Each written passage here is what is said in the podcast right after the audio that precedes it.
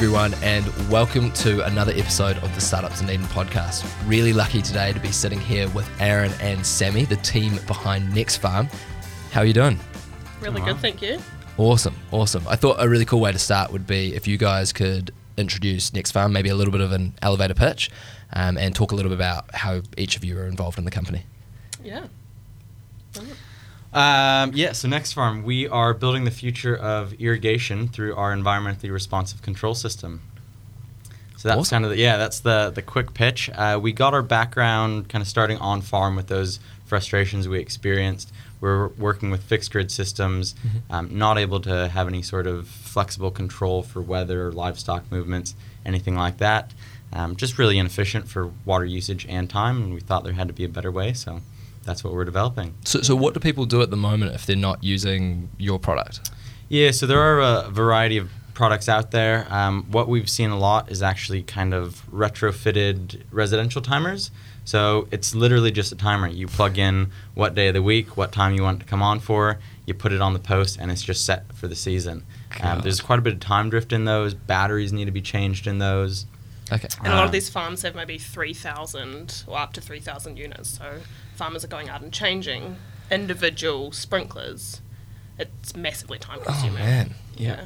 Um, there are some other wireless systems out there, um, but they're not quite don't quite have those integrations around them. Um, the reliability, the feedback, what's going on at the sprinkler level, um, and actually having those trigger points and responsiveness to what's going on in the wider system. Okay. Okay. So you mentioned time drift. Do you mind explaining what that is for someone at home that might not understand what that is? Yeah, so time drift is you set it to run at you know 2 a.m. every day, and over the season, essentially there's errors added into that time plus or minus. So Hmm. maybe instead of it still thinks it's coming on at what did I say 2 a.m. Yeah. um, but actually it's coming on at 2:05. Ah. Yeah. Okay. Right. Yeah, and so when you schedule a system, because they all some will get fast, some will get slow yeah. and all at different rates. And so if you are only allowed a certain, you know, take, so you can only have X number of liters a second, and so Mm. you say, I know I need five sprinklers on, and I can't have more than that.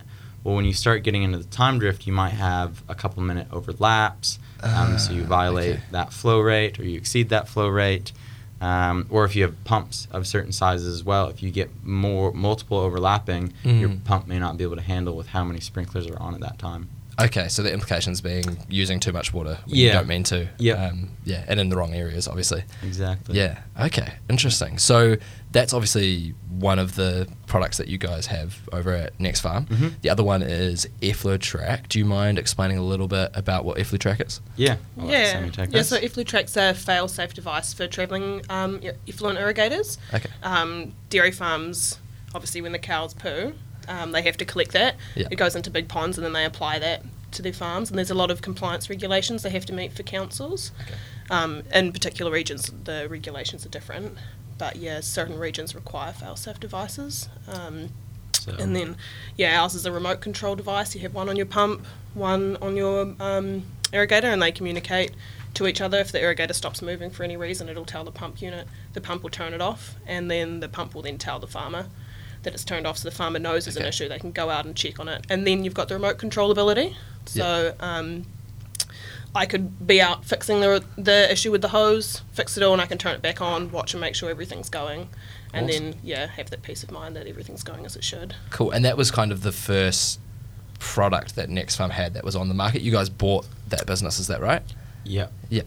Yeah. So November 2017, it would have been. Okay. Um, I bought the EffluTrack. We were still developing RIM, the irrigation side of it at that point. So purchased EffluTrack because kind of the Internet of Things and agriculture, water management, effluent management, they're Mhm. both about those resources on farm. Um, effluent's a very valuable resource for the farmer, um, so it's helping them apply it in a more efficient way. And so, yeah, purchased that kind of to cash flow us and help fund the irrigation development in November, and um, just kind of been taken along with that since. Right. So what's that like? Do you guys put quite a bit of time into maintaining EffluTrack as a as a business on its own, or is the majority of your time on? Is, is it RIM? Is that right? Rim, yeah. Um, Depends on the time of year. Uh, it's a it's a bit of both. So we've actually done an upgrade of Efflutrack, Mhm. which we're releasing at Field Days in Mystery Creek this year. Awesome. And so doing that upgrade, we'll spend a bit of time on it then, obviously. And we're changing, looking at changing or adding on to that model a bit because so far it's been just directly to the farmers. Okay. So we have spent a lot of time on farm in the past, and so we're we're talking to a couple distributors at, at this point to kind of widen our reach with that product. um, Okay. and then provide the support to them and not spend quite as much time on farm so that we can focus more on rim at this On point. Rim and developing that product. So you Mhm. said you're still developing Efflutrack. What does that look like? So we redeveloped, we upgraded Efflutrack. Okay. Um, so adding on some kind of future proofing it, adding on a few bells and whistles, and um, allowing us to expand the capabilities of that technology without having to actually change any of the infield hardware or anything like that. Okay, awesome. Yeah. Awesome. So when you're going out to a farmer and you're selling to them, are you selling both those products side by side to that farmer or are you typically focusing on one of them at a time? Not no, not necessarily. Customers for each product. I mean, they might overlap a little bit. We do have some of our farms in Central Otago are dairy farms, and they will Okay. have to apply the effluent. Um, but for the most part, um, if the effluent failsafe is directly for dairy farmers, um, and Okay. dairy farming in particular regions such as Southland don't necessarily need a lot of irrigation. Mm. Yeah, whereas um, places like Canterbury Plains might have giant pivot systems um, that they would apply the effluent through as well. So yeah, there's not there is a overlap, but not But it's not the commonplace No. thing. No. Yeah. Okay, right. And what when you say when you're going out and you're selling something like Rim, what is the attraction for that farmer? Are they typically interested because it's going to save them time or save them money? Um, or is it the environmental impact? Do you guys get a little bit of attention because of that? Yeah, I'd definitely say all of the above. Yeah. Um, and there, you know, it depends on the farm. We for rim we work with distributors as well. Okay. So irrigation companies, um, Carfields, we did some tests with them them last season, which was really great. Um, and so part of that is finding farmers that are have that early adopter mindset and are Mm. interested in technology and those efficiencies and everything that it can bring with it. And so that's a really big one. It's time saving for them. Um, but then it's how can you use your, your water more effectively? You know, you're not going to go out at the end of the season and have big brown dead patches because that valve didn't work. Mm. Or you're not going to go out the next day and see that a sprinkler's been running for 24 hours. You're getting that feedback. You know when things are and aren't working. Um, you can start integrating it with various sensors, um, weather, soil moisture, soil temperature, getting smart about how you're applying water and fertigation. Um, so putting fertilizer through your irrigation system Mhm. and tailoring that based on each individual area instead of doing a blanket cover. Yep. Obviously, you're saving costs, improving efficiencies, all those sorts of things. Okay, so on that note of early adopters, hmm have you guys got a particular process around how you find people you think are going to be likely to adopt the product? Is it mostly referrals? Uh, What does your sales process sort of look like at the moment? So we go through distributors, and a lot of the um, farms that we've previously worked with have been found through the distributors. Okay. Um, so for us, it's about building the relationship with the distributors we currently work with, as well as ones that we want to work with in the future. Mm. Mm. And that process is really, as a startup and at the stage we're at, it's really about being open and honest. You know, here's where we're at, here's where we're going, and making sure that everyone involved understands that. Mm. And so it is talking with the farmer, meeting the farmer before the installation goes in or after, just so they can put a face to a name, know that we're there supporting them. If anything goes wrong, um, you know, they can give us a call. We'll come out to the farm. We'll be there helping. Uh, and that really, that's a huge part of it. That personal interaction with people in Mm. what is most of rural New Zealand, right? Yeah, Yeah. yeah. So that kind of goes back a bit to what you were saying about how do we sell the product, what, um, and it's all about what resonates with the different stakeholders because Mm. you know the farm's going to be the ultimate end user, but we're trying to sell to distributors, and then it's also um, you know future investors, and, and so there's lots of different aspects of Mm. our products, and in, in the selling process, you have to figure out what resonates with the different people and sell them to that. Cool. And has that sales process changed for you guys over time? Is this kind of you, you imagined it was going to be like this when you first sought out, um, or have you needed to change your messaging and things as you've developed the product and developed those relationships? I guess what's what we discuss with each different stakeholder has changed or been refined a bit, Okay. and that's come through those iterations. Honestly, it's come through listening. Yeah. right? Being on the farm, what are their pain points, or meeting with a distributor, what are their pain points with other products that are out there because they're in the Mhm. service industry. So anything that doesn't work in field, they have to go address. And so, really, it's been listening and just having those more casual conversations and having that empathy and being there to support them and Mhm. listen um, has been very, very valuable. So you guys actually spend quite a lot of face time with the farmers as Yeah. as the products have been developing. Yeah. Yeah, yeah, Yeah. especially as it's been developing. Um, we had quite a close relationship with a farm and um, yeah, their irrigation system and the irrigation installer, and so we're constantly kind of, you know, oh, we've got you know ten board circuit boards to go test. Let's go put them on a post and test in field. We had that place. We had that constant feedback. Okay. Cool. And so it's really important with that that you go and actually figure out, you know, we think this is what we're offering, Mm. but they can turn around and say, actually, you know, this is where I really see you helping me on my farm. And so it's listening to that and being able to develop further from that. And you said there was it's kind of a casual conversation in that process at this stage. Has it always been that way, or did you have some kind of formal customer interviewing earlier on in the process? Um, it was really. I mean, I guess it was. The process was formal, but the conversation was casual. Okay. Um, so it wasn't so much, let's sit down, I've got this list of questions. Because oftentimes, you know, your lif- list of questions can even be wrong, or Mm. they're your preconceived conception. So you're saying, we're going down this path so that I get them to say, this is the problem. But actually, it's just about, you know, walk us through your day, or tell me about your irrigation system, or, you know, what's not going right, what's going well.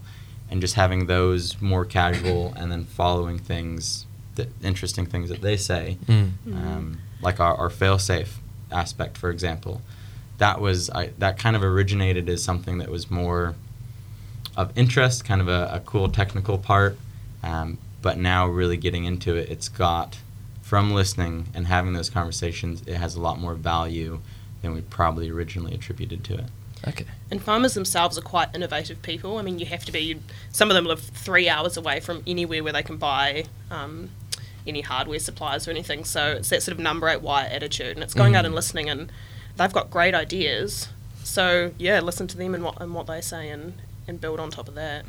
It sounds like you guys have the core principles down pat with that sort of interview sort of style. We know when we get an early stage startup into Startup Dunedin, you have that conversation with them about customer interviewing and how to go about that and the types of questions you might ask.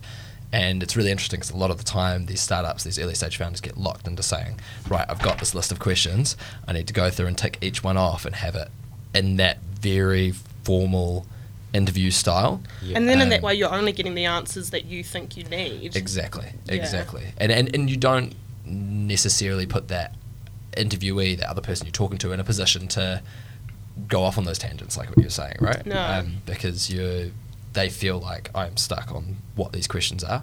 Um, you can alleviate that in some ways. When I get someone that's really stuck on that, I often tell them at the end, just ask, "What did I miss?" Because then it's going to give the farmer an opportunity, or the whoever the interviewee is, an opportunity to go in whatever direction they want to go in. Um, but it sounds like you guys understand the core principles, and then you're just building on top of them, which is awesome. Really good spot to be in, especially first two in the team. Um, so this is this is the whole team at Next Farm, is that right? Correct. Yeah, Awesome. This is a team. We've got uh, got a board behind us, but we do the day-to-day operational. All the heavy lifting. Yep. Yeah. yeah, yeah, yeah, yeah, yeah. And there's heavy lifting in a startup. Oh Yeah. yeah. Yeah. So how do you guys go about that? Is it kind of these are my responsibilities, these are yours, or do you guys work collectively on things? You've only just recently moved to Dunedin. Yeah, Yeah. I have. Yeah, so I came on about a year ago, Okay. Um, and worked remote up in Christchurch. Yeah, so it's quite hard working remote when there's only two of Mm. you, and you're constantly on the phone and trying to sort stuff out over email, and it just, um, yeah, it was it was time to move down um, to strengthen the team. Yeah. Sure. And it has been strengthened. That team dynamics changed a wee bit in some ways. Or? I, yeah, I, I, I think it's been good. I think there's definitely ways that we could, you know, maybe split roles a little bit more. It, it Mm. definitely has been a little bit of everything to date. Okay. Um, so I think as we begin to grow, it's probably time to start drawing some sort of lines to certain degrees of fuzziness to say, you know, these are your responsibilities, Mm. these are more mine. Mm. Mm. Um, Sammy did quite a bit of work with EffluTrack in the beginning when she joined the team, and so with working remote, we do have farms down here, and that was always kind of a challenge because she had most of the gear, and it was like, oh, we've got to coordinate Yeah. Getting bits and pieces back and forth. And Yeah. Um, Did a lot of travelling as well on Yeah. the road a lot, which is which is fun. You don't get bored of one place when you're not there very long. yeah, very true. Very true. So obviously, as a team of two, you guys are probably sitting about this distance from each other most of the time when you're working, right? Um, do you guys still have formal meetings or formal practices like that where you go over things, or is it kind of ad hoc as things pop up that you have a chat about things? Um, I'd, it's kind of a combination. It's a bit ad hoc, but at the same time, we'll have a meeting about something, but we won't schedule it in. We'll just say, you know, I'm working on this. I'm working on this. We need to talk about this. Okay. Okay. In 45 minutes or an hour or three o'clock today, we'll have that discussion. And so we finish what we're doing, and then and then we turn our chairs around and talk to each other. Yeah. yeah. Nice. Yeah, I always find that an interesting, an interesting dynamic. Even when I was involved in my startup, is you know, you- you're all together working at essentially the same table, right, in the same room. Yep. So it's really easy to always go over and just ask that quick question. Yeah. Um, but sometimes having that little bit of separation means that you can actually deep dive and get yeah, some work exactly. done. Mm. Because I mean, you know, I, if say I've got something that I want to ask Aaron, but he's deeply involved in what he's doing at the moment, he might listen for five seconds and give me a really shallow, um, you know, overview of what he Mhm. thinks. But if you can schedule that time, if it's particularly important, then you can bounce ideas off each other and discuss and, and actually come up with a better solution. Totally, totally. And so that's a, I'd say that's a big part of it. Is is it a you know couple word answer? Mm. Do I just am I filling something out and I say hey what's what's this and yep answer done, or is it a strategic conversation we need to have and those yeah take a bit of time. Sure, sure. So I want to go back a little bit to how the idea was conceived. Mhm. Um, obviously, you guys have been brought into the team post that first conception time, but you Yep. understand when that happened, right? Do you mind talking us through what that was like for the person who thought thought of the idea? Yeah, it was totally that. It, there's the the manual timer. How do we you know it's raining? How do we how do we adjust the irrigation schedule? Um, and so what can be done there? Obviously, you shut some some main valves off, those sorts of things, or drain the system. But then if you charge the system again, water goes in the lines. If there's air in the lines, it pressurizes, and you can get valves blowing up and those sorts of things. So it was just that that need for something Mm. easier, something better, not having to go out in the field, not having to replace the batteries, being able to pause this paddock because the cows are on there quick, and then put a little bit more water on tomorrow to make up for what may have been lost. Sure. Um, Those Mhm. sorts of flexibilities. So it was really designed on farm to meet the specific needs. The person that had the idea was the target Yeah. customer, Mm. which is Yeah. often ideal. Yeah. Yeah, exactly. Yeah. Cool. And we both come from farming backgrounds as well. I was about to ask. Yeah, yeah. Mm. Me from the states, so some different systems there. Um, but yeah, Sammy's from a farm here. Mhm. Yeah, yeah. So, touching on that, obviously Mhm. yourself from the States, I was having a conversation earlier this week with Ben Older. Yep. Um, and he Uh-oh. mentioned it's nothing it's nothing bad, I promise. Um, but he, he did mention that you were selling some form of insurance when you were a teenager to truck drivers across the states. Do you mind telling us a little bit about that? Because I always find it interesting when somebody's entrepreneurial Yeah. and has this something from their childhood which they they first got their taste of entrepreneurship and what that was like. Yeah, um, it wasn't insurance. It was something different. But I guess that journey, I grew up in a fairly entrepreneurial family. Mhm. Uh, my father's always had his own business. My mom's always done the farming side. And let's see, I bought my first tractor when I was nine years old, I think. Um, Wow, yep. okay. Uh, Like full size tractor. We're not talking like a toy tractor, right? no, it was so it was a Sounds pretty illegal. yeah, kind of a mix. It uh, it was a Yanmar, so it was a, um, were they out of China, I believe, but super tiny little tractor. So as a adult, you really can't fit on it. So it was perfect size for a nine year old, um, but you could run various implements on it. So that was when I was beginning to start a pasture clipping business. So essentially, people Okay. that had property, um, you know, five acres or so, but didn't have the equipment to maintain it themselves. Mm. I would go maintain it for them. Um, obviously age my- nine. At a, yeah.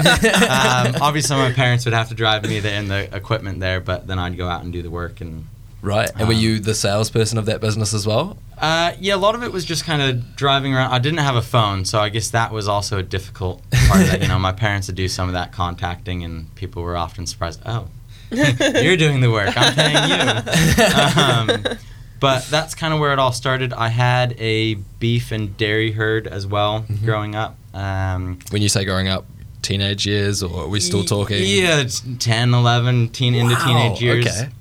Um, I can't actually remember when I bought my first first cow, um, but we would do local grass-fed um, beef to family and friends. So Mhm. we'd raise them and sell them, and then I guess then started my factoring. So in 2008, I would have been 13, I Mhm. think 13, 14.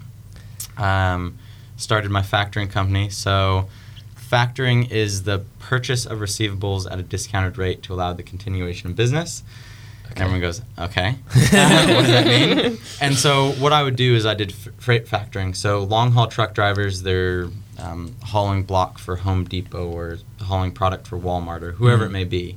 Um, if they couldn't pay for fuel or repairs or anything on their truck before they delivered that load, Mm. what I would do is pay them in advance for the load minus a Ah, fixed okay. 5%, and then the company they were hauling for would pay me back the full price. Awesome. So I was making 5% to allow them to actually make that load and make the money and go on to do the next thing. awesome. Uh, yeah, so that uh, that started in 2008. Ran so, that so through how high does school. that? How does? How do you end up seeing that opportunity, and then at the age of thirteen have the thought of, I could fix this for someone, and here's how I'm going to set up that contract. Like, how did that? How did that come about? It wasn't too formal, um, and part of that was because I was dealing with a local brokerage company, so it was, we could have those conversations. They were up the road. Um, but what happened? 2008, um, GFC.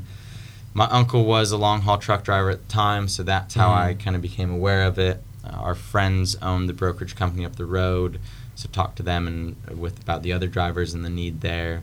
And because of the, I guess, pasture clipping, the beef and dairy herd, also did, um, I guess, kind of in the middle of that, did some custom forage production as well. So Of hay, course. hay and silage, that sort of thing in the summer. Um, that's kind of where I had the ability to actually then help out these truck drivers who were struggling Mm. um, through that period to pay for, you know, wages were low but fuel prices were high, those Mm. sorts of things. Um, get them through that period. Awesome. Yeah. Awesome. So yourself, Sammy, obviously you've bit entrepreneurial as well. Do you mind explaining a little bit about your journey and how you've ended up at Next Farm, and a little bit about maybe what you were doing before being at Next Farm? Yeah, yeah, of course. Yeah, so um, yeah, like Aaron said, I grew up on a farm as well in Southland. Um, parents had sheep and a little bit of beef and deer. Um, but growing up in Southland, when you live rurally, you either shear sheep or milk cows. And I chose to milk cows. so yeah, know all about what it's like to, to put in some long hours and, and work hard. Um, and a little bit the same as what, what Aaron said with the raising his own beef herd. We would get bobby cows and raise them and then sell them. Mhm. Um, and then, yeah, went and studied business at university and got to the end of that and thought, you know, New Zealand's quite a small place. I want to go and see what else is out there. So I travelled for about two and a half years and, and lived in Edinburgh for a couple of years and then came back and um, got put in contact with Aaron through a shared contact of ours. Okay. And he was like, look, really want to expand the team and could really use some help. And, and I was like, this sounds like you're doing some amazing stuff. And, uh, you know, it'd be really great to, to be able to combine my the business side of things with Mm. agriculture um, because obviously everyone needs to eat and I mean eating itself is, is part of the agricultural industry so yeah it's been really great and been here for over a year now Awesome. And and I guess was this the sort of role you imagined yourself ending up in after being at university and obviously growing up in Southland was agriculture where you always saw yourself or is it something that the opportunity popped up and you were like that's for me? Not no. So um, when I was at university, I was I was kind of thinking I'd get into advertising. So Okay. I did some internships and, and studied psychology alongside business, and that was where I was heading. And then um, yeah, came back and like I'm quite passionate about environmental um, awareness and, and how we can you know have a sustainable future. Mhm. So I came back and I was like actually you know, I don't I don't see myself in a role in advertising because I, I don't feel like a, I personally would get the satisfaction from that. Definitely. And um, yeah, and so was looking at what else I could do, and, and this came up, and obviously everyone needs to eat, and we can, yeah, farming, um, like I said, is really innovative. Farmers, the number eight wire sort of mentality, but um, it's been quite slow to on the uptake of technology. Okay. Um, you know, we've, you can do literally everything from your cell phone in your hand, but a lot of those capabilities, you know, one phone aren't on an entire farm. So, so I, I really am quite passionate about improving the efficiency of farming. Awesome. Yeah. Awesome. And obviously, having grown up in Southland, has that been useful in how you sell to the farmers, being able to kind of speak the same language? I mean, yourself as well, Yeah. obviously. Yeah. I've got a funny accent though. yeah. True, yeah. So, yeah, for sure, I think um, in any industry, you, you need to be able to understand your customer. Mm. Um, and, and look, you don't necessarily have to have a background in it. I think if you put the, the time and effort into Mm. getting to know who your customer customer is and um, where they're coming from, then you don't have to have the background, but certainly having the background helps. Sure. Um, and also, I mean, growing up on a farm and spending all that time there, I've got a lot of contacts in, Yeah, of in the New. Zealand agriculture industry, so that helps as well. Awesome. Yeah. So, your, I suppose, university journey, you studied at Stanford, I did. and was it design thinking that your degree was in? No, my my I studied business Okay. more or less. Um, yeah, so it was uh, it was a bit of a jack of all trades type of degree. Go so. on. Give the full title. This is my favorite. I yeah, love it. deep breath. the, the title of my degree is Management Science and Engineering with a concentration in organization, technology, and entrepreneurship. Right. So Yeah. you went to this university and you're like, hey, look, I'm planning on working for this company sometime in the future called Next Farm. Yeah. Can you come up with a degree that sounds like it's That's good. perfect for that? yeah, yeah, pretty much. Um, which it was it was great because it was you know literally everything. I had computer programming classes, I had accounting classes, I had psychology classes, electrical engineering, chemistry, um, philosophy, everything. I had Wow. yeah classes across kind of the whole slew. Um, and yeah, the D School Design School there at Stanford, that is that permeates a lot of the classes. So even though I never directly studied in there, a lot of my classes had ties and, and references, and we did those processes and everything. Awesome. And have you found that what you study has been applicable to, to Next Farm? Do you still draw on some of the things that you learn, or has it been more of one of those classic things you had the university experience and that was great, but now you're working in a real job and it's it's slightly different? Um, it's it's a bit of both. One, it definitely teaches you how to learn, um, Okay. but it also gave me that kind of foundational knowledge in, in a lot of different areas that are useful now. Mhm. Um, and that's, you know, I'm technical enough because of that degree to, you know, sound like I know what I'm talking about and and do some of that high level stuff and have those conversations and think about the higher level design. But in terms of actually doing the nitty gritty, if unless it's tinkering and troubleshooting, Hmm. the full build is is beyond my my skill set. Um, Okay. But having that foundation has been very valuable. Okay, nice, Yeah. nice. Are you- Have you either of you thought about going back to study? Is there something else that you might want to pick up later on, or are you set on just carrying on career wise? At this stage, um, not planning on going back to university, but you Yeah. never know where life's going to take you. So, yeah, maybe. Maybe. I don't know if I'd go back to university, but there's definitely other educational opportunities that I'd pursue. Okay. Are there any that come to mind? Um, you know, getting more proficient in the, the coding, the development portion of it, definitely. Um, I was going to double major in computer science at Stanford, but it- just didn't. I was not capable as a student at that point to to divide my time into the two degrees Yeah. because they were both quite quite intensive degrees. I can imagine. that didn't quite work out, but um, I'd definitely go back to it. Awesome. And and my understanding is that you guys are thinking about hiring in the near future. Does that mean that your respective roles are going to change somewhat? Um, they'll change slightly, not too much. I, you know, depending on the person and, and how they fit in, may step back a little bit from that technical side. Um, but for the most part, things will carry on the same way they are because we're working with contractors at the moment. Okay. Um, so I facilitate that th- those projects in that relationship now. Mhm. And so if we have any contractors that implement our own team, our in-house technical people will probably be that that Mhm. liaison there, um, or it'll all be in-house and they'll be in control of those. So Yeah. Right. Where are you guys looking in terms of finding those people that you're potentially going to hire? Are you going recruiting agency? Are you just talking to people? What's the what's the route that you're taking? So we're really trying to utilise our networks at the moment. Okay. Um, angel investors that we know, you they know people going through universities, Mm. um, even you know things like Startup Dunedin. Um, I've talked to a few of the startup agencies in Christchurch that I had a bit of contact with when I lived up there. Mhm. So it's utilising the network at this Mm. stage. Yeah, we'll probably share it out through some of our social media as well and just see what see happens. who comes out of the woodwork. Yeah. Yeah. Yeah, it's one of those hard things. I talk to a lot of startups about these first few hires, or even finding co-founders Mm. can be really difficult. Um, especially getting someone that you you know you're going to gel with because, like you guys, you'll be sitting so close to each other, working day in day out with that same person. So if you don't Yeah. get along, that can mean big issues for your startup. Um, and it's someone who are also understands startup mentality because it's Yeah, a very different course. thing working um, in a big corporate or you know in a, in a wide team to yeah start up and and the sort of drive that you need for that. So Mm. there's so many factors to finding the right person.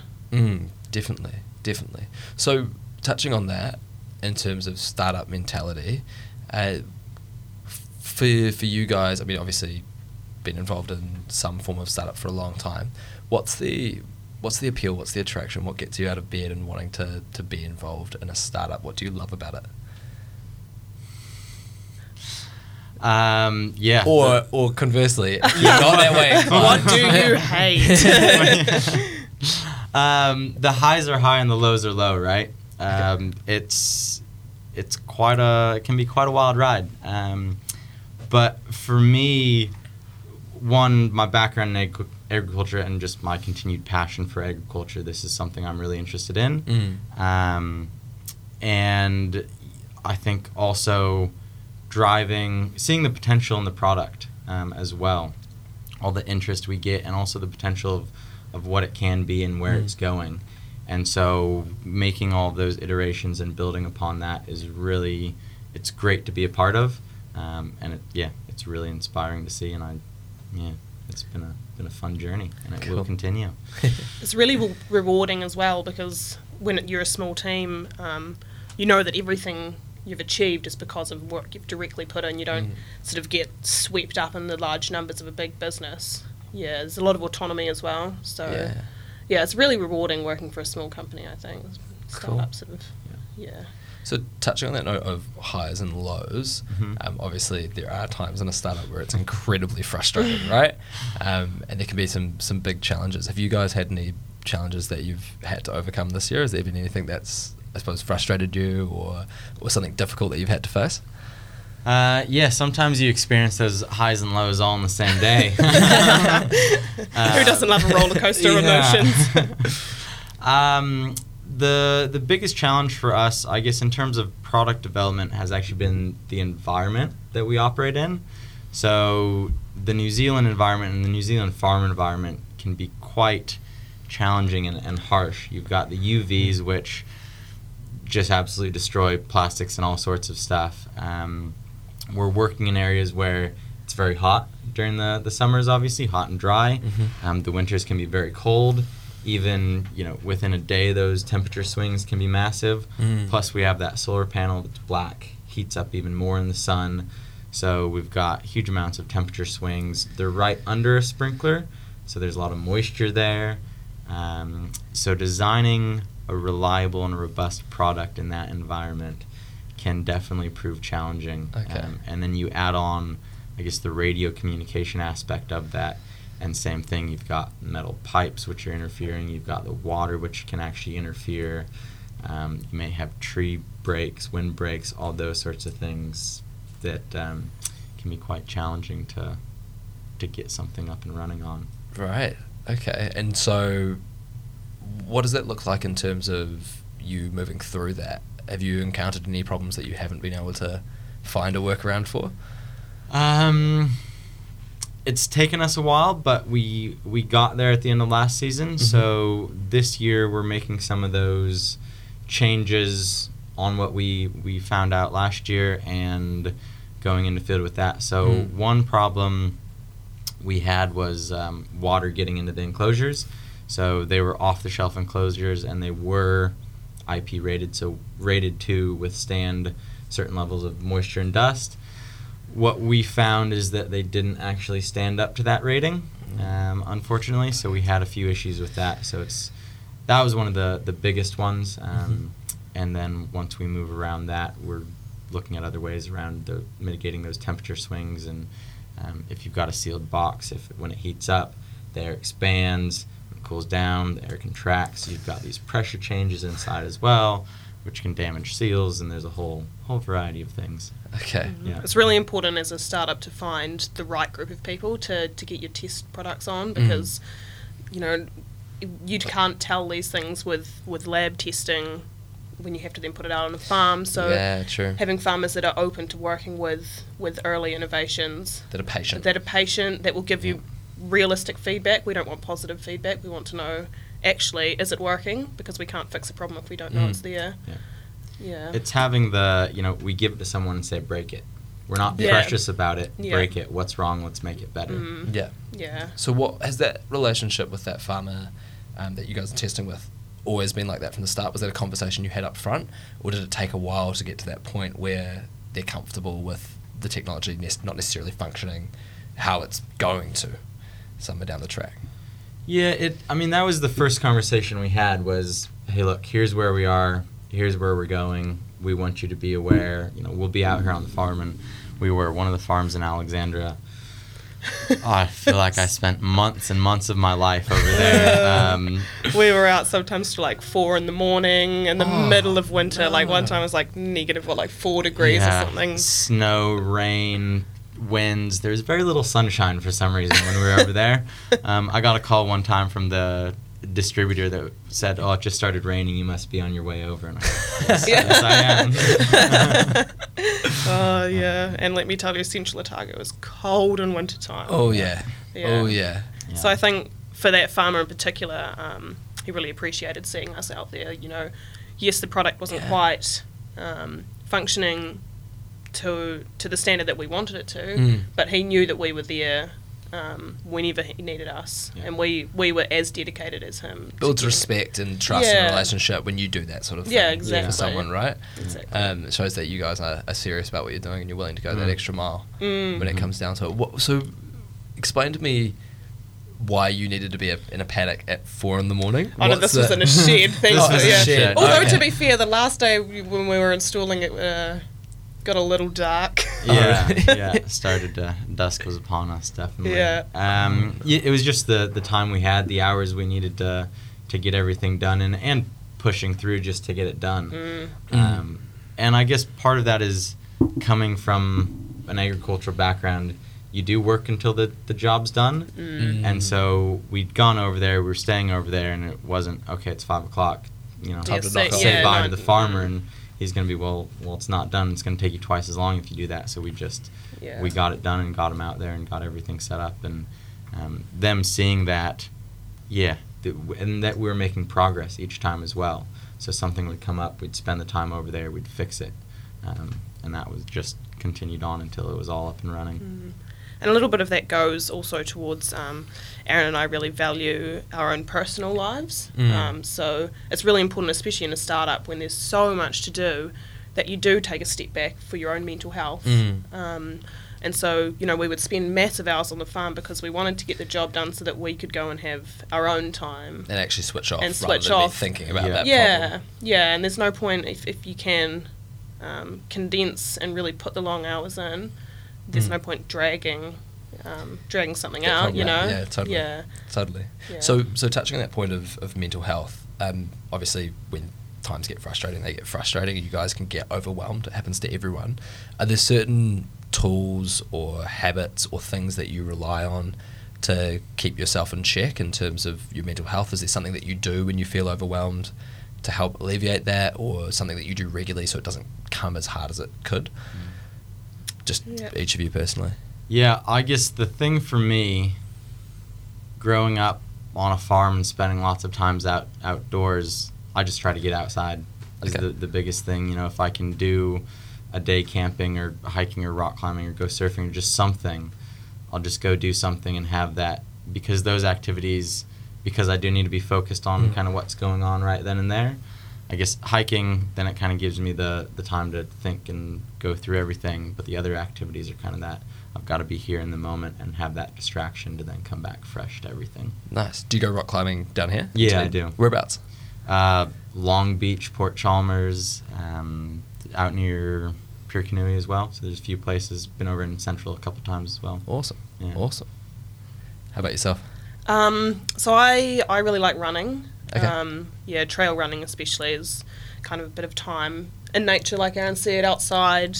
Um, it's a good distraction. I mean, you just have to watch where you put your feet. You can't really think about much else. Yeah. So yeah, and then conversely, um, I think it's really important to have good friends around you. So you can, you know, say, hey, let's go for dinner and Mm. and let's talk about something completely unrelated and a bit of a distraction for a while. So you can go back with a fresh mind because, you know, your brain's a powerful thing and the background things are always ticking over. Definitely, Yeah. definitely. And talking to people is Talk- yeah. really important, Yeah. right? Mhm. Getting that outside perspective. I Mm. found it interesting. So we uh, were part of a workshop together, um, Next Farm and obviously Startup Dunedin, and we did some personality testing, right? Yeah. Um, and Sammy and I found out we're the same personality, which is cool. Oh, no, no. Um,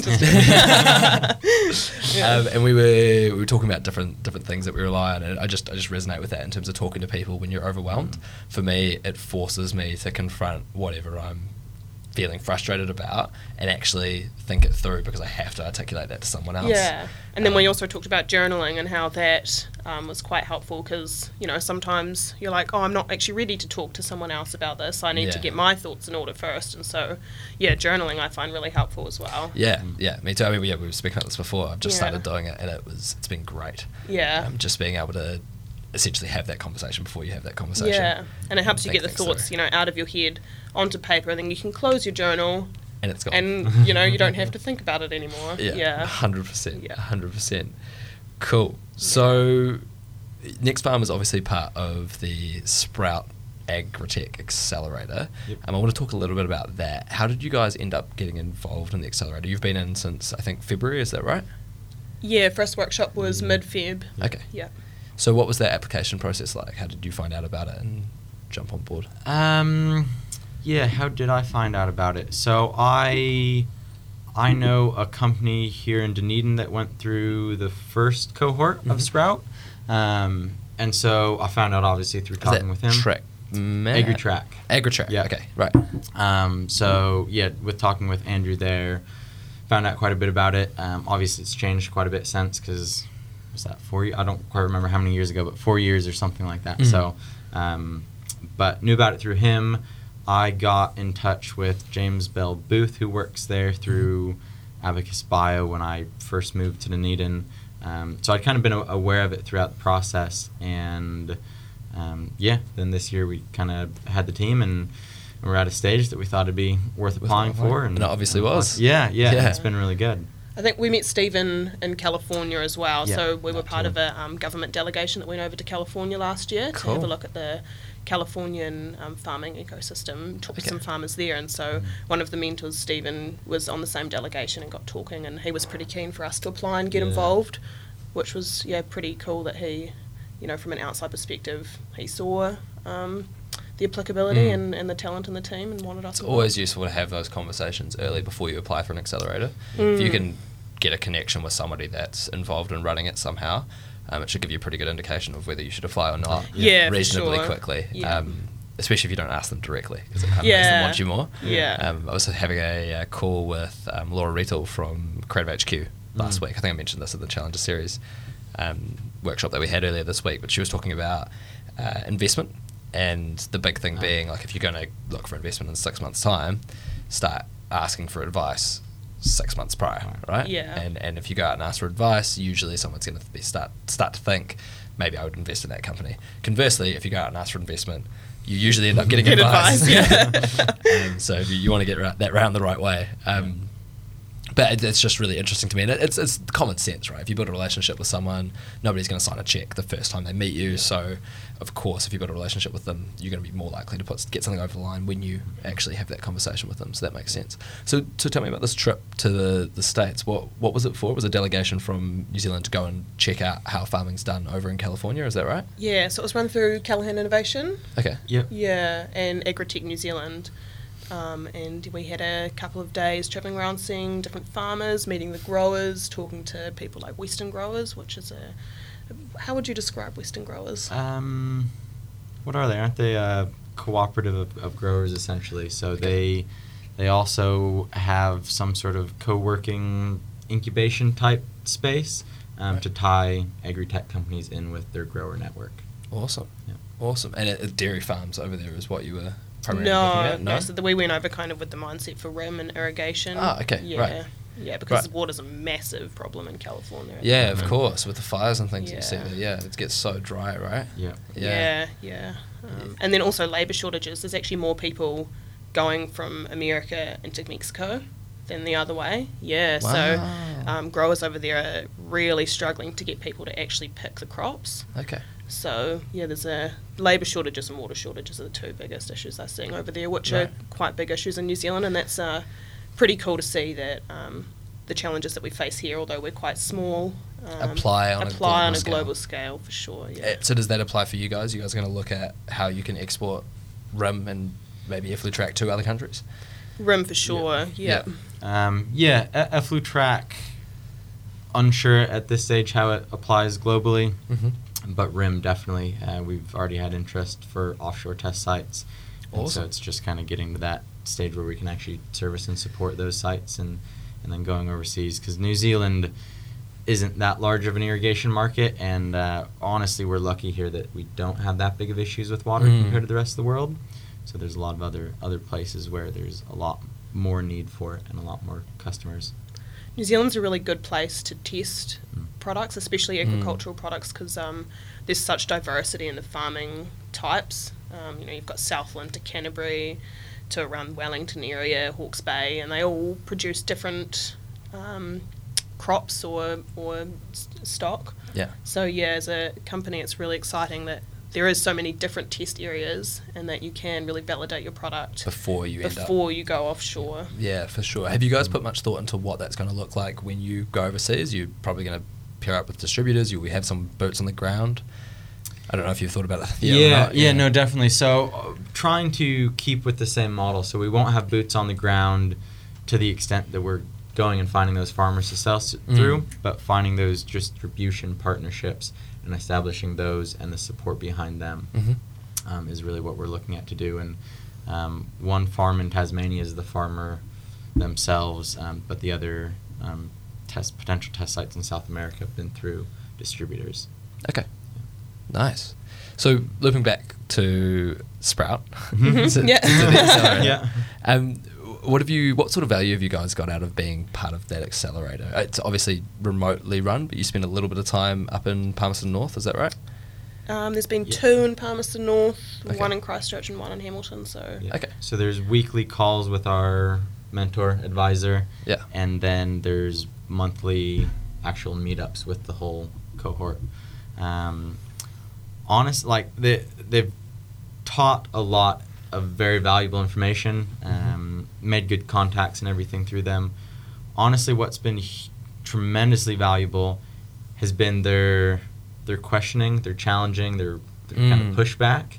Um, at first, I almost went into it and was like, oh, I thought this would be more like a, you know, uplifting. This is great. but then I realized that actually it's way more beneficial and way more empowering to have them ask those tough questions and Mm. make you go, oh, yeah, I'm not sure about that one. Then you look into it and go, oh, yeah, no, this is awesome. Let's, yeah. and it's Um, really important those questions are um, hit, they hit you early. There's no Mm. point in three years down the track and someone says that and we're like, oh, we're Should've you thought know, about that, Yeah. yeah. how do we pivot now? Yeah, So, true. Yeah. Yeah.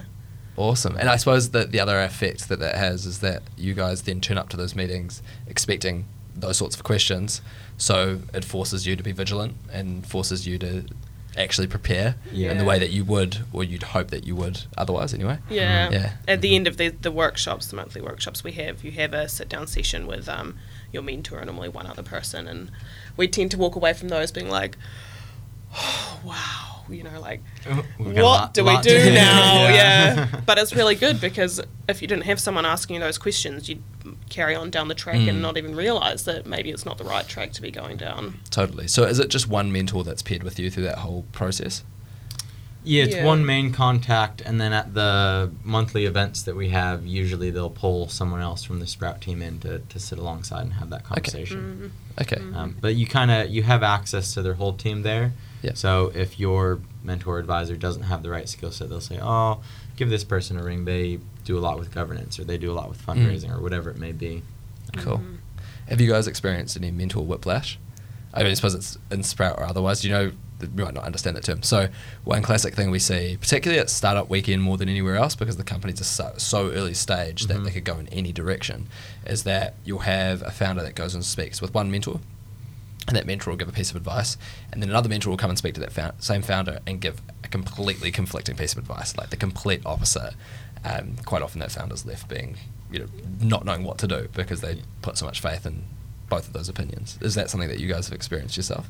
Yeah, I think Mm. so. It's just to that. Ex- I think it's important that um, you need to listen to everyone, and Mm. in particular, people have different areas of um, expertise that you don't. But at the same time, um, it's your company, and and you're the one that has the knowledge. That's so the yeah, you, you need to listen to everyone. Um, but it's how much do, advice do you actually follow through on? You need to choose. You need to choose what's important, right? Yeah. That's exactly what we tell people at Mm. Startup Weekend. Is it, it's not a good answer if you get into like a mentor meeting or with someone and go and somebody asks, "Why did you make that decision?" It's not a good answer to say Angus told you to, or Aaron told you to, No. or Sammy told you to. You need to have come to the conclusion yourself Mm. um, and, and evaluated things yourself. Yeah, Yeah. Yeah, And you have to realize that, you know, these people are giving you their advice based on their own experiences. So, Mm. you know, what are their experiences? How relevant are their experiences to what my experience and my company's experience are? Definitely. And that is a tough thing for a mentor. I think a lot of people that get put in mentor roles get caught with the fact that I'm a mentor, so I have to have answers. The I have answer. to be able to tell people an answer to whatever question they have. Um, when in reality, sometimes it's more useful for them to actually say that's not my area or I don't Mm. know. Mm. Um, Which is actually a more powerful thing to do, I think, is actually acknowledge where your own shortcomings are and, and be able to admit that and say, actually, it's best if you go talk to this person. so much more useful as well, Mm. right? Mm. Yeah, yeah. Um, I think one thing you can take away from some of those mental whiplash scenarios is that there is no right answer, depending on what, Mm. what the advice is about. But there's a lot of different ways you can go about it, and it is finding what, what fits for you and what resonates with you. Um, something just interesting recently how to structure a pitch. Um, we've had a couple people give advice on that, and um, they have actually been almost polar opposite the advice they have given. Yeah, yeah. Um, and so you know within an investor crowd you can't have that one size fits all sort of pitch you can you pick that advice what flows and feels best for you and um, puts the company out there with the Mhm. best foot forward but Mm. um, you can't really take one's person Yeah. as, as gospel Yeah, there's not 'cause- the, the one square investor and every investor's the same. Yeah. So. Yeah, yeah, that's a good point. Yeah. That's Yeah. a really good point. Uh, so on on Sprout on that accelerator, do you guys spend much time with the other agri-tech startups that are that are in that accelerator? Are there kind of sessions where you get to bounce off each other as well as the mentors and the other people involved? Yeah, the I mean the underground events when you're all there together, you spend what the first day's twelve hours essentially, and Mm. the what's the second day? Eight. Yeah, the Friday's twelve hours, the Saturday's It's like 10 or 10, something. Yeah. eight, ten hours. So you get to spend a lot of time with them. Yeah. You're learning a lot of that time, but you have these breaks. You'll do activities together. Um, you get to yeah talk about what's going on. You hear the highs and lows. Who do you know that can help out? You have all those sorts of conversations. Cool. And there are Mm. some startups that you've met or founders that you've met that you've really got along with. There's people. Yeah, you they're a great group. The whole yeah, group's great, everyone's yeah. really awesome. So it's been pretty cool experience, I Yeah. think. Cool. Yeah, I was looking at a few of the companies when I was doing research for this. Mhm. Uh, there's a few interesting ones. Obviously, you guys saw me drinking that um, Arepa. Arifa, yeah, Yeah. that drink before this, which is which is really interesting, because you guys are obviously at one end of agri-tech. There's people like yourself that are working on technology that's used in farms, and Mhm. then on the other end, there's people like them which are developing a drink made of New Zealand tree bark, was it black currants and uh, green tea extract, right? Yeah. Which is a consumable. So it's kind of Yeah. completely, completely. Which goes to the, company. you know, eating itself as an agricultural um, Mm. aspect. You know, you, it's from gr- it's you know paddock to plate is is what they say. So, in some way, everyone's involved. Everyone is in the agriculture industry because if you don't eat, you die. So, there, yeah. there you go. So Uh, one, one thing I wanted to talk to you guys about is is capital and funding. So obviously you have EffluTrack, which provides some cash flow for what you're doing. Are you guys also looking to raise, or have you already raised some capital to help fund your company? Yeah, uh, all the above, really. um, so we did an initial raise in 2017. We've had some more money in from shareholders mm-hmm. in the interim. Track, obviously, we've had a couple Callaghan grants mm-hmm. um, and worked with the R and D team there, which was unbelievably helpful for us. Um, Callaghan is a really good resource. Okay. Um, yes. Yeah, definitely recommend yeah. anyone in a similar situation going and talking to them. And applying to them. What was that process like for you guys? Did you start off by talking to sort of Ross Gray from the DCC, or what was your contact into into Callaghan? Um, so we were lucky enough that some of our shareholders had a relationship with one of the customer managers. Um, mm-hmm. he's actually out of Christchurch. Um, he's phenomenal. He's been great throughout the whole process and continues to just amaze me. Um, but so he he kind of introduced me to, to that and that process. They were actually trialing a pilot grant at that point, so it was okay. Projects under a certain dollar amount. There was a essentially a, a shorter application just because there wasn't as high of risk there, I guess, for Callaghan. And so we were part of that pilot, um, which, yeah, jump started us, which um, we probably yeah, wouldn't quite be in the same position we are today without it. So that was great.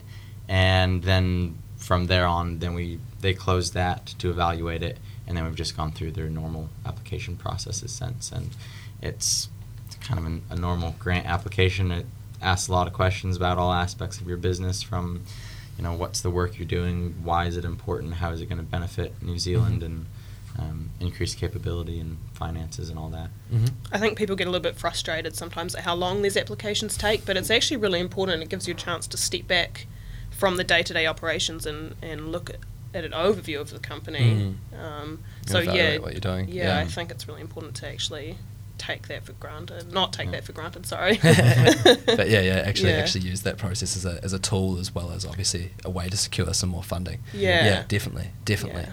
So you you were talking about capital raising. Mm-hmm. Um, what has that process looked like for you guys? Has it been kind of what you've expected? Has it been slightly more arduous? Has do you want to talk us through a little bit about that? Yeah, it's it's been relatively straightforward for us, but we haven't um, raised that much, which may be part of it. And okay. we had a really good network to start with. And so it definitely does take longer than you'd expect. Um, you know, getting the documentation right, having all those conversations, that process takes time. Getting everyone to sign that needs to sign, and um, we have shareholders here, we have shareholders in the UK. Mm-hmm. Um, we have shareholders that are constantly traveling, so they may be anywhere in the world at any given time. So, kind of getting all those moving pieces to actually fit to get everything squared away and finalized mm. definitely takes a bit of work. Cool. Um, and then I guess we're gearing up to go into another fundraising round. We've got a board meeting the first week of June to really finalize how we're going to go about that but looking at building the team, scaling overseas, all of those sorts of things. Having specific asks for when you go into that raise yes. really important, right? Yeah, yeah. and there's a, a, lot of that reflection on, on the business, right? Where where are we? Um, where are we going? What are those key milestones? What mm-hmm. are we using the money for?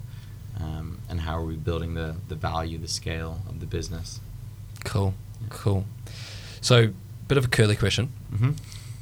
Either of you could time travel back in time, and you can have your own answer or you can answer together. But if you could time travel back in time, say two years ago or, or however long to the inception of Next Farm, what advice would you give yourself about Next Farm and that journey? It could be that you should order a sample and test whether they're waterproof or not before you actually use them. It could be that you should look at starting to raise earlier.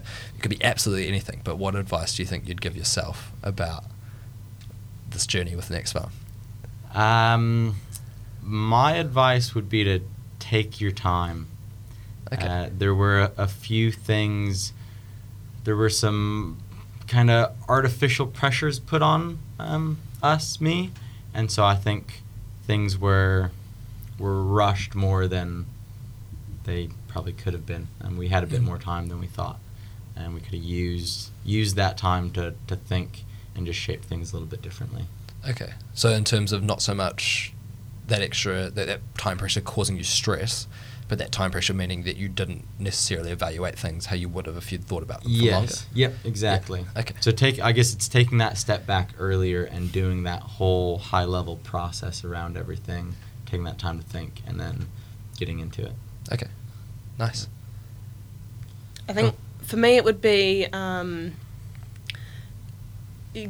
uh, be aware of the stress that comes along with being in a startup. Mm. Um, and I mean, there's there's not that much you can do about it, just given the nature of the business. But um, it's something that didn't take me by surprise. But um, yeah, I think you just need to be aware of that, and then it's about putting um, things in place that can help you deal with that Yeah. and and not letting things pile up. You know, you- Mm. it's it's incredibly important to have time management, especially in a small business like this, because you know you're like I might do that tomorrow. You never know what's going to happen Happen tomorrow. tomorrow, You know, you get, yeah. might get a phone call at nine oh one that changes your entire three month plan or your entire three year plan. Totally. So yeah, it's it's important I think to put some um, Some good processes Yeah. around those things. yeah exactly. Yeah. I think uh, a couple of weeks ago we did up our kind of to do list and prioritized it and everything, and then probably the next day we had a meeting and we actually said, "Well, scrap everything." We did Yeah.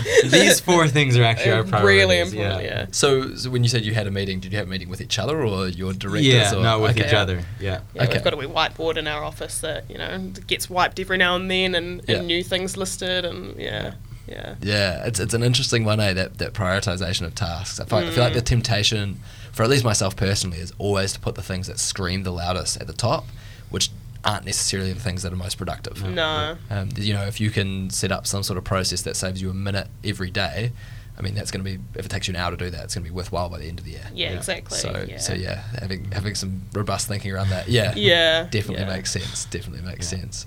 Cool. Well, that concludes all of the questions that I had for you guys. Um, obviously, the one thing that we always end on is: is there a message that you want our audience to take away with them? Is there something that you guys want to plug? It can be connections. It can be possible customers. It could be absolutely anything. Yeah, I think the biggest thing for us right now is building out that technical team. So if you or you know anyone that has those skills, software, firmware, hardware, um, get in touch. You can find us on our website, or maybe there'll be a link attached with this. My contact info. Um, get in touch with us and, and reach out, and we'll have that chat. Awesome. Well, thank you guys so much for joining me on the show. That concludes this episode of the Startup Dunedin podcast. Hey everyone, hope you enjoyed that episode of the Startup Dunedin podcast. I just wanted to take a moment to let you know of two exciting opportunities coming up here in Dunedin. The first one is co-starters. We run two cohorts a year, and the second one is starting the end of this July, and you do not want to miss it if you've got a brand new idea or you're in the midst of starting something new. We'll walk you through that process, and you'll be one of only 24 people a year that we take through that course. The other one if you're a University of Otago or Otago Polytechnic student, you need to know about Audacious. Whether you want to develop creative thinking skills, critical thinking skills, have a practical project to talk about in your CV with a potential employer, or just start a successful company, Audacious is for you. We walk you through the process of starting a startup in just one semester, and it's quite light touch. You'll be able to fit it around your studies, and you'll be able to have time for all the social activities and everything else you enjoy. But it is a program that you don't want to miss. If you're interested, expressions of interest are taken at audacious.co.nz. Cheers.